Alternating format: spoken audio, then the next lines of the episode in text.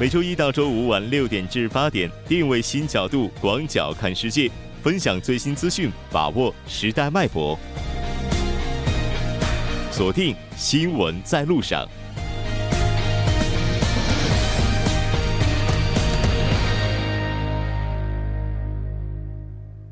好了，欢迎回来，这里是正在为您直播的 TBS EFM 调频 101.3 新闻在路上。稍后第二部节目当中将为您带来半岛之外、首尔新生活以及听首尔。接下来是广告时间，广告过后马上回来。关注半岛之外事态走向，传播全球动态新闻声音。半岛之外。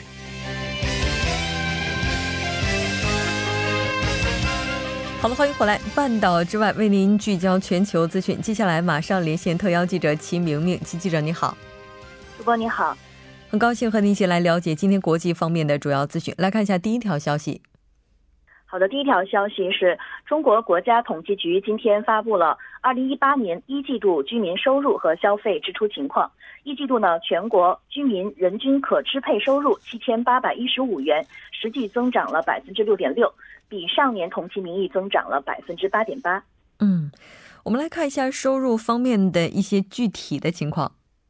好的，那一季度呢，中国全国居民人均可支配收入中位数6580元，增长了 8.5%， 而中位数是平均数的 84.2%。其中城镇居民人均可支配收入中位数为9275元，增长了 6.6%， 是平均数的 86%， 而农村居民人均可支配收入的中位数呢是3363元，增长了 9.9%， 是平均数的 79.6%。那我们来看一下目前这个消费支出的情况怎么样？好的，那在消费支出情况方面呢，2018年的第一季度，中国全国居民人均消费支出5162元，比上年同期名义增长了 7.6%， 扣除价格因素呢，实际增长的是 5.4%。 其中城镇居民人均消费支出是6749元，增长了 5.7%， 扣除价格因素，实际增长呢是 3.4%，而农村居民人均消费支出呢是3241元，增长了 11%， 扣除价格因素呢，实际的增长是 8.8%。那这条关注到这儿，我们再来看一下下一条消息。好的，第二条消息呢是中国企业中兴通讯遭到美英政府的双杀。我们也来看一下目前美国和英国对中兴通讯进行制裁的主要原因是什么？好的，那4月16号呢，美国的商务部部长罗斯宣布，因为中国电信设备商中兴通讯未履行和解协定中的部分协议，美国将禁止美国企业向中兴通讯销售元器件，时间呢有可能长达7年。英国方面呢也传来了封杀中兴的消息。英国国家网络安全中心发出新的建议，警告电信行业不要使用中兴的设备和服务。理由呢是因为其所有权属于国家，引发安全担心。是的，中国的中兴通讯上午也是同时发布了停牌公告，来看一下。是的，那中兴通讯表示呢，已经获悉了美国商务部对公司激活拒绝令，那公司现在正在全面的评估此事件对公司可能产生的影响，与各方面积极的沟通和应对。那中兴通讯呢在停牌公告当中称，自4月17号的9点开始，在港交所短暂停牌，以待刊发内部消息。那内容有关美国商务部工业与安全局激活拒绝令。是的，没错。我们也了解到，目前中方的态度认为这次对中兴通讯的出口禁令理由是非常牵强的。我们来看一下中国商务部目前做出了怎样的回应。好的，那中国商务部发言人17号称呢，中方注意到美国商务部宣布对中兴公司采取出口管制的措施，中方一贯的要求中国企业在海外经营过程当中遵守东道国的法律政策，合法合规开展经营。而中兴公司呢，与数百家美国企业开展了广泛的贸易投资合作，为美国贡献了数以万计的就业岗位，希望美方依法依规妥善处理，并为企业创造公正、公平、稳定的法律和政策环境。并表示呢，商务部将密切地关注事态的进展，随时准备采取必要的措施，维护中国企业的合法权益。 是的，那当然我们也了解到，截至目前多家公司的股价也是受到了不小的影响。这条关注到这儿，再来看一下下一条消息。 好的，下一条呢是美国防部否认在袭叙利亚导弹可能会来自以色列。 是的，没错。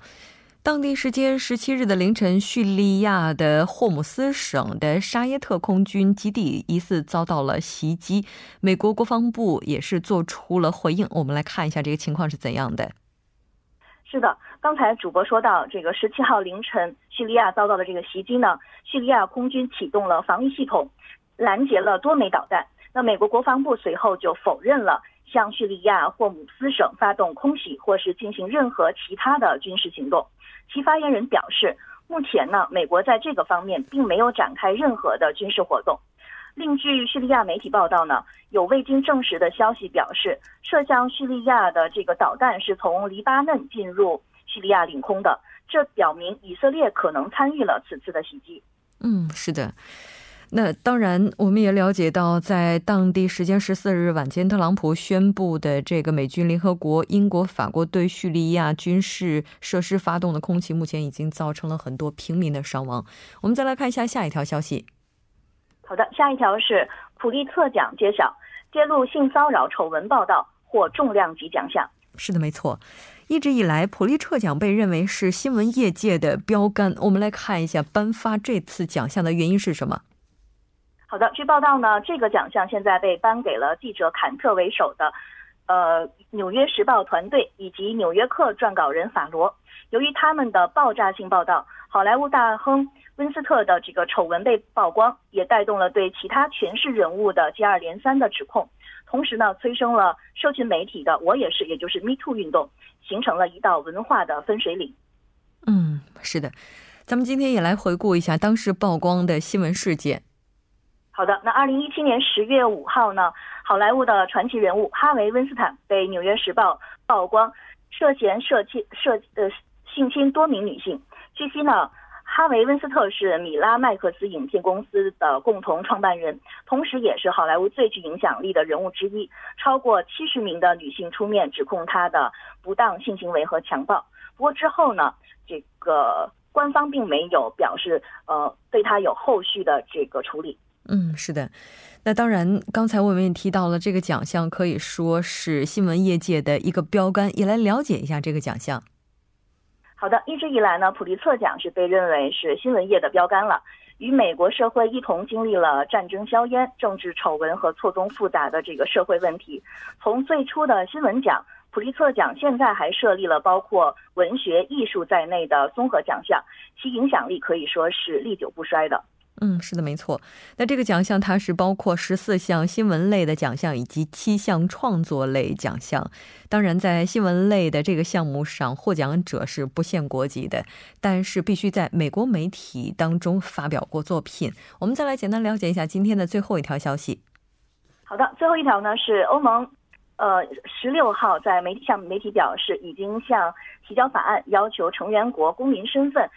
身份证必须添加电子指纹和其他生物信息， 目的是以防止恐怖分子和犯罪分子潜入欧盟境内。 那据报道呢，欧盟委员会表示， 必须切断恐怖分子和犯罪分子的资金、武器和爆炸物的来源， 防止他们伪造证件， 以阻止他们潜入欧盟境内。是的，按照欧盟的立法程序， 以上的法案需要经过欧洲议会的通过， 欧洲理事会批准方能生效，并有待成员国的具体执行。 好的，非常感谢今天记者带来的这一期连线，我们下期再见。 好的，下期见。 那接下来来关注一下这一时段的路况、交通以及天气信息。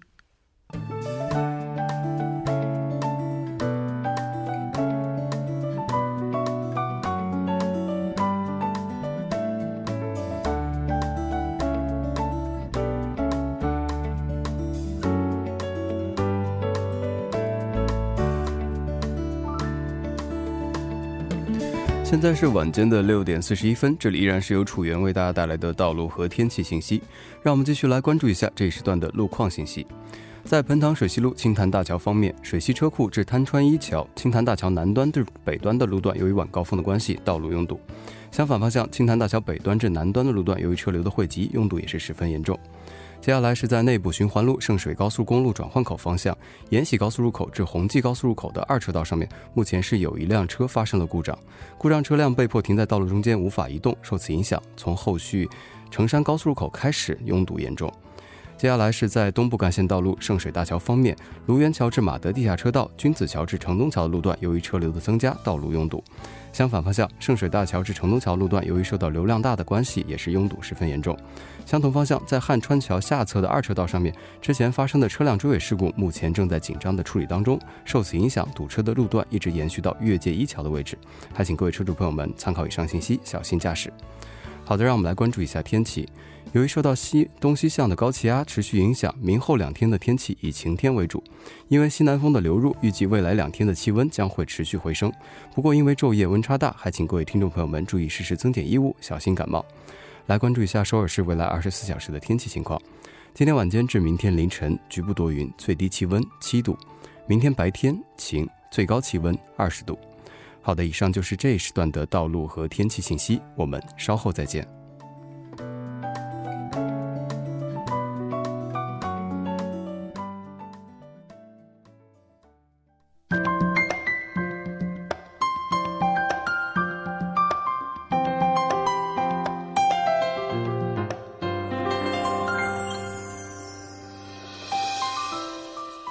新生活为您介绍首尔市面向在韩外国人推出的优惠政策、开办的教育讲座、举行的庆典。接下来马上进入我们今天的首尔新生活。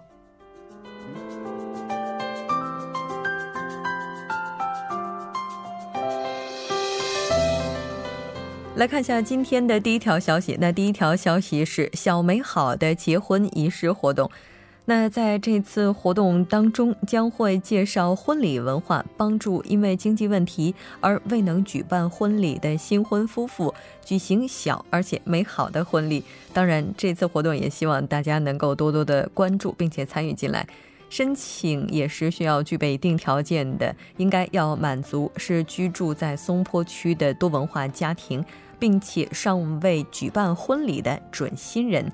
在这一次的项目当中，将会为大家提供小型的婚礼、客人就餐。那当然，这个是有一定人员限制的，最多在70人，并且还包括3天2夜的济州岛蜜月之旅。申请截止日期是到5月4号下午5点之前。更加详细的信息，您可以拨打电话02-403-3844 02-403-3844进行更加详细的咨询。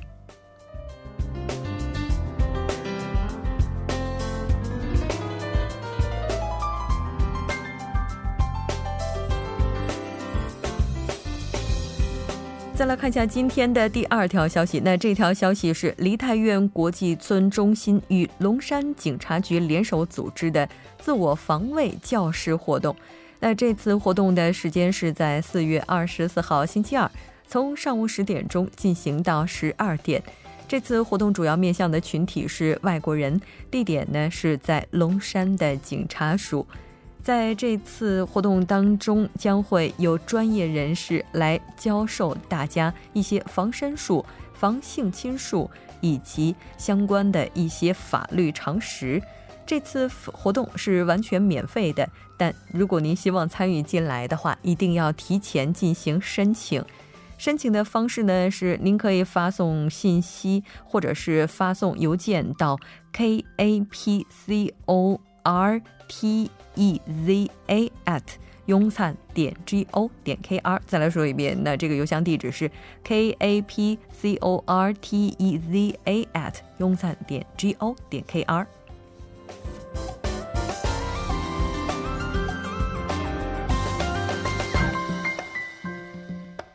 再来看一下今天的最后一条消息。那这条消息是恩平区健康家庭多文化支援中心安排的ITQ 计算机培训课程。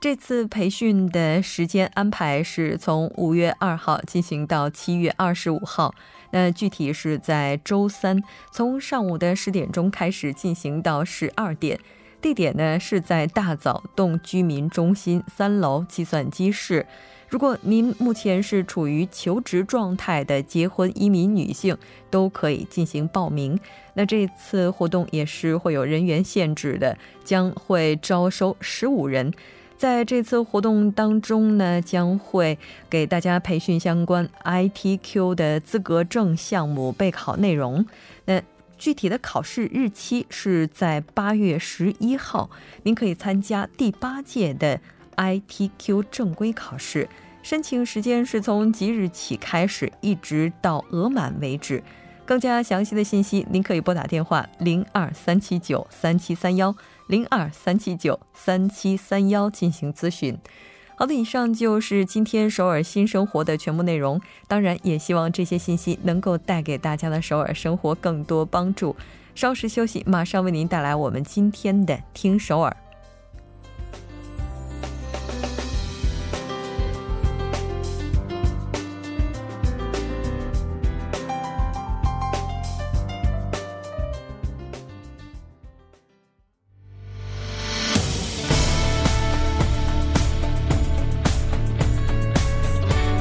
您现在收听的是新闻在路上。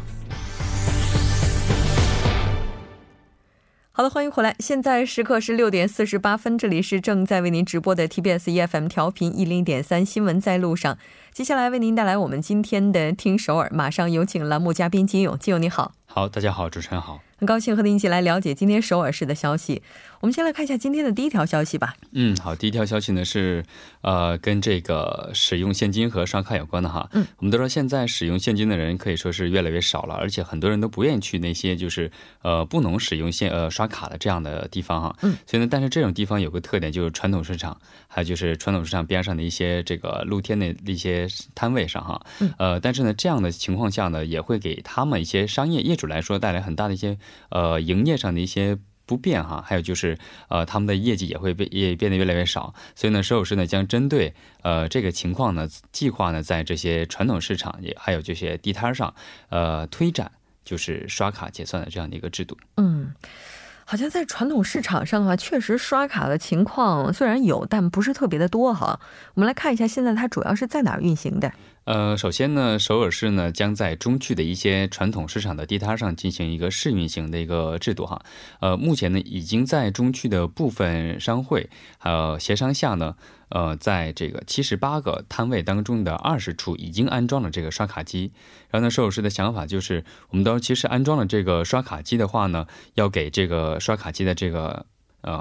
租用的这个刷卡机的这个公司呢， 是付一定的这个手续费， 还有就是你要登录， 把自己的这个营业执照呢 登录进去， 这样的话还需要负担的另一部分的一些费用。 所以呢，这两部分费用呢 是现在很多这些传统市场啊， 还有就是摊位上的人不愿意使用这个刷卡的结算的一个最大的一个原因。 但是呢，首尔市表示呢， 基于这样的一个前提下呢， 可以 将引进一个新的技术， 就像现在的ePay这样的一个方式哈， 不需要登录自己的这个营业执照 就能够使用刷卡这个机的这样的一个形式哈。 这样的话呢， 就会少缴纳一部分的一个费用。据了解呢， 还有就是将在6月份 在明洞和这个南大门市场， 就是外国游客啊， 或者是一些游客比较多的地方， 进行一个推广， 就是刷卡服务的这个推广的一个活动。 是的。 相信通过这样的一些改善之后啊， 也能够拉动更多的人来到传统市场上进行消费哈。 我们再来看一下下一条消息。 好，第二条消息呢是和这个未来教育有关的哈。 首尔市呢和首尔市的这个教育厅表示呢， 将在4年内， 截止到2021年的时候呢， 一共投入1兆889亿韩币， 用在这个推进这个4次产业革命的未来教育上。 是的。 那我们来看一下， 据说这个首尔市从14年 就已经开始未来教育 这个都市的一些项目了。 对对对， 其实未来教育都市呢， 其实首尔市推出来已经很久了， 是14年开始， 然后呢在几个领域都在进行一个推进哈。 首先呢就是在这个未来教育都市的一个项目和发掘创意性的一个项目上， 还有呢就是未来教育的前景体验计划扩展等方面， 还有就是安全无差别的这个教育环境的一个营造， 然后呢，还有就是未来教育的这个然后呢还有就是和我们这个首都圈和周边的一些地方的一些交流合作基础下的一个终身教育的这样的一个强化等项目哈。而且呢据了解我们都知道现在这个 IT 技术发展的 非常的快哈，所以呢据了解呢 将利用这个 IT 技术将在未来的教室内开展 10种不同的课程。 然后呢比如说还可以就是说利用现在的这个 3D 打印技术，我们知道现在 3D 打印刚开始出现的时候，在很多地方都因为它的这个价格非常的昂贵哈，都不可能进行大范围的进行推广，但是呢据了解呢将利用这个 3D 打印技术呢通过政府上的支援，还有就是现在这个 3D 打印技术的一些比较廉价的一些技术的出现，所以呢可以推广在各个学校当中。据了解呢将在 13个学校开展， 而且呢与此同时呢将会强化学校建筑的这个抗震能力， 然后呢还会推广这个万人汉江游泳课程。 我觉得这应该就是在汉江边上有很多这个露天的游泳场，在这里会开展这个 万人游泳课程，然后呢除此之外呢还会这个推进比如说性平等的一些教育的一个普及，还有就是提高我们怎么去提高我们自己的安全意识方面的一些课程。对，没错。 这也应该是世越号事件发生之后人们对于安全事故进行反思的一个举措了。 对。 那当然除了这些之外，它可能会包括很多和未来教育相关的内容， 其实这也是我们需要不断去思考的一些话题了。咱们再来看一下下一条消息。 好，最后一条消息呢是和这个一个调查报告有关的哈。 我们都知道现在在整个这个劳动市场当中哈，我觉得个人觉得 现在就是还没有完全成年的一些青少年， 他们是整个劳动市场的最薄弱的环节。为什么这么说呢？ 他们是有一股热血 去工作，想用自己的热情和激情和体力去挣一些外快，或者是填补一些学费。但是呢有一个问题就是很多雇主他们并不一定是好心的，他们有一些是不存在一些不签劳动合同的一些现象，所以呢比如说他们在不懂得情况下签署了一个不合理的一个条约，也有这样的一个现象。所以呢社务室呢表示呢， 针对这些现象进行一个改善，而且这个改善的制度呢出台之后呢效果非常的明显。为什么这么说呢？因为据了解呢社务室内呢在针对这个青少年兼职和签署劳动合同的方面进行了一个调查，发现